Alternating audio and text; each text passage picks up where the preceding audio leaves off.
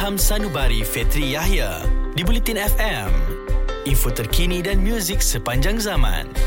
Anda masih di Ilham Sedubari untuk malam ini berkongsi tentang memori ataupun kelukaan yang anda lalui sepanjang jalan kenangan bersama dengan Faiz Rayani yang juga seorang bapa tetapi diuji juga dengan PJJ perhubungan jarak jauh. Faiz, bagaimana ketika anda di musim pandemik ini menghadapi situasi anda di tempat lain dan juga isteri di tempat lain, anak di tempat lain macam mana menghadapi tekanan sepanjang jalan memori cinta itu?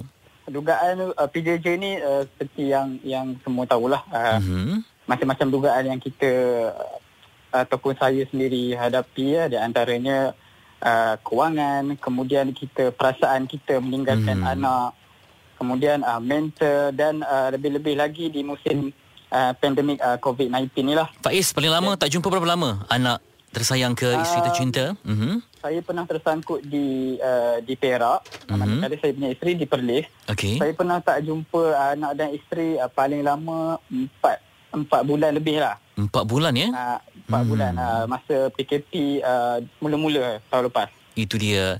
Jadi San, kalau anda balik jumpa isteri, kemudian jumpa anak, jadi nak balik semula ke tempat kerja tu pernah tak rasa macam sayu nak tinggalkan insan tercinta tu?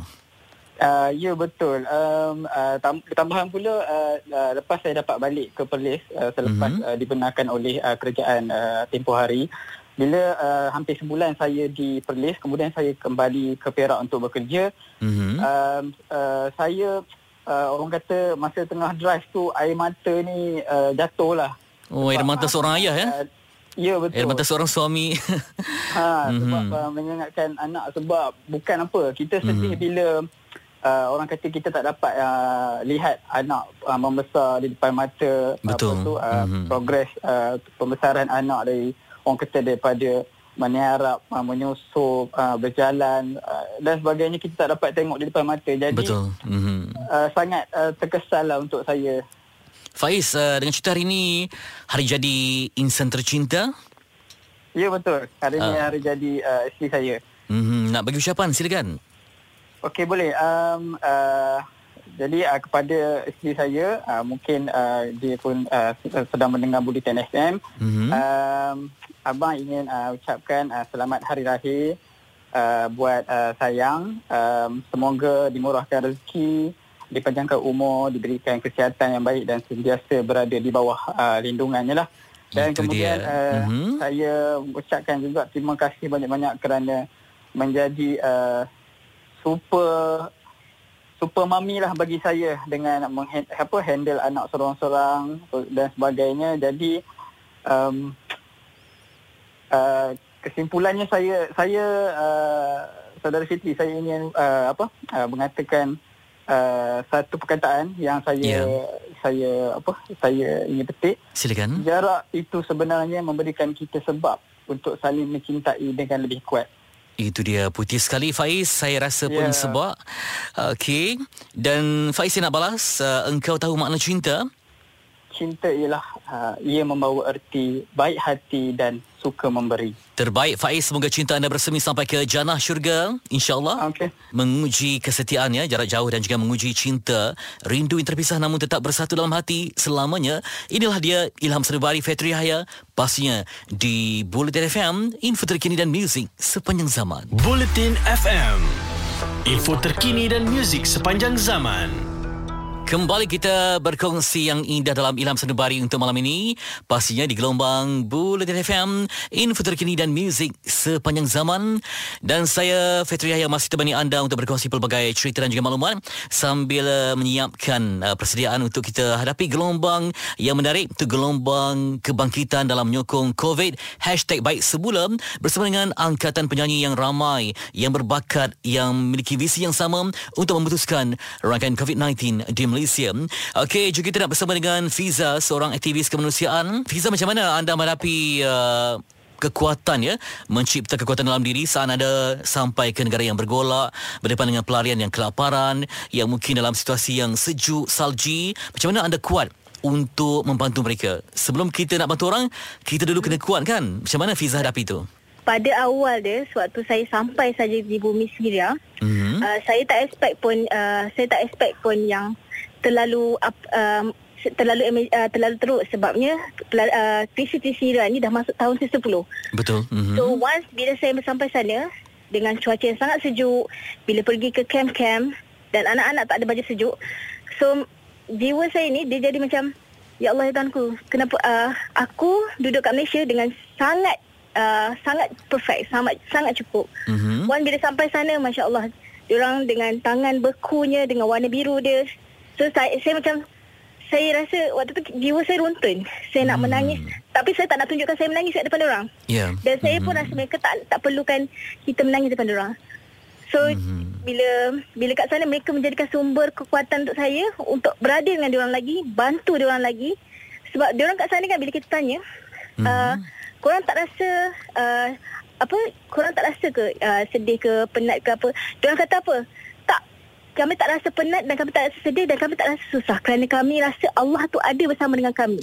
Yang sentiasa bagi Mhm. sentiasa bagi kekuatan kepada kami. Itulah mereka Bila ni kita nampak mereka lemah tapi mereka ni ada kekuatan dalaman yang luar biasa sebenarnya. Betul.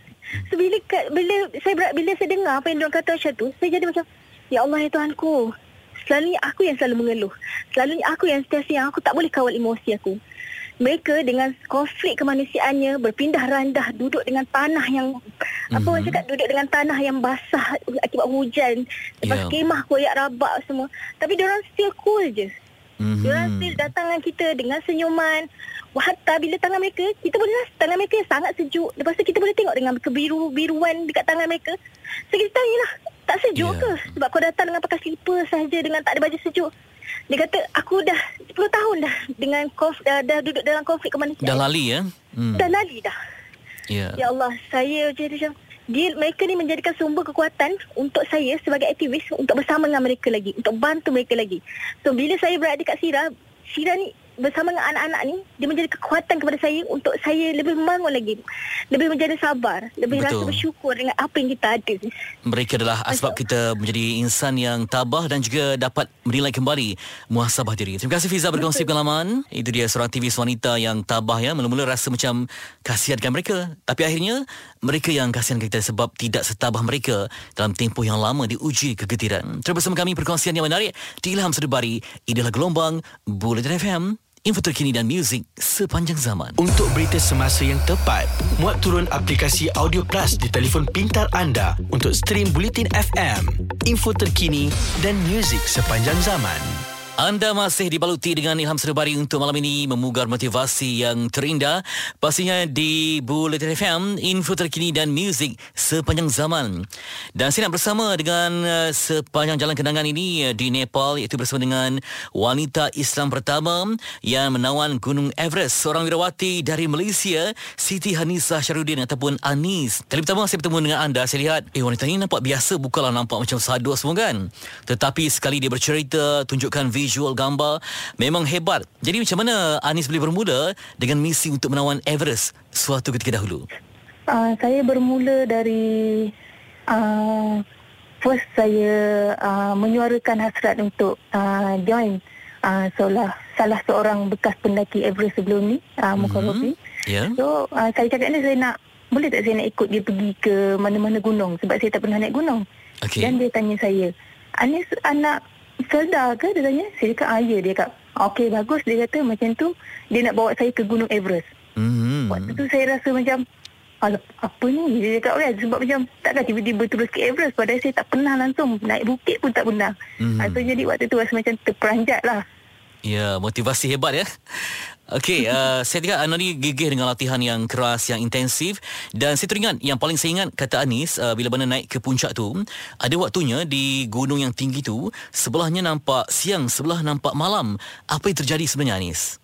Okey, waktu saya naik saya uh, dari site sebelah Nepal dan uh, kalau nak naik ke Gunung Everest ni kita guna dua laluan, satu di negara uh, Nepal dan satu lagi di negara China Tibet. So saya lalu di uh, Banjaran Himalaya ni sebelah Mhm. mm-hmm. Nepal. So, Ya. Jadi waktu kita naik kita start pukul 8 malam dan bila saya sampai dalam pukul uh, 4 ke 5 pagi macam tu. So matahari baru nak naik dari negara China, Tibet. Mm-hmm. Dan waktu tu uh, waktu tu saya macam blur sangat sebab kita terlampau letih. Dan yeah. guide saya tu dia okey dia begitu okay, dia kata cuba tengok sekeliling. So saya tengok lah. Waktu tu saya tak faham lagi apa.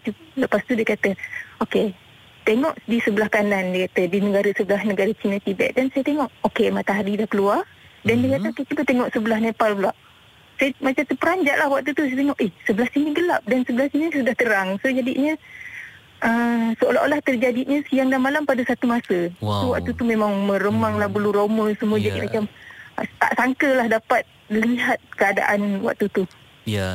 keajaiban, keajaiban alam yang bercerita ya Aniz ya Ya, betul. Diseduhkan anda dapat terus memberikan motivasi dan juga semangat untuk mereka yang bakal menjadi seperti anda dan memoga berakhir segera pandemik dan dapat kita jelajah gunung tertinggi dunia suatu hari nanti. Terus cipta inspirasi dan juga mengkayakan sanubari pastinya di gelombang Bulletin FM, info terkini dan muzik sepanjang zaman. Setiap yang sulit, pasti ada penyelesaian. Stream Ilham Sanubari, Fetri Yahya di Audio Plus muat turun di aplikasi Audio Plus di App Store dan Play Store. Bulletin FM, info terkini dan muzik sepanjang zaman.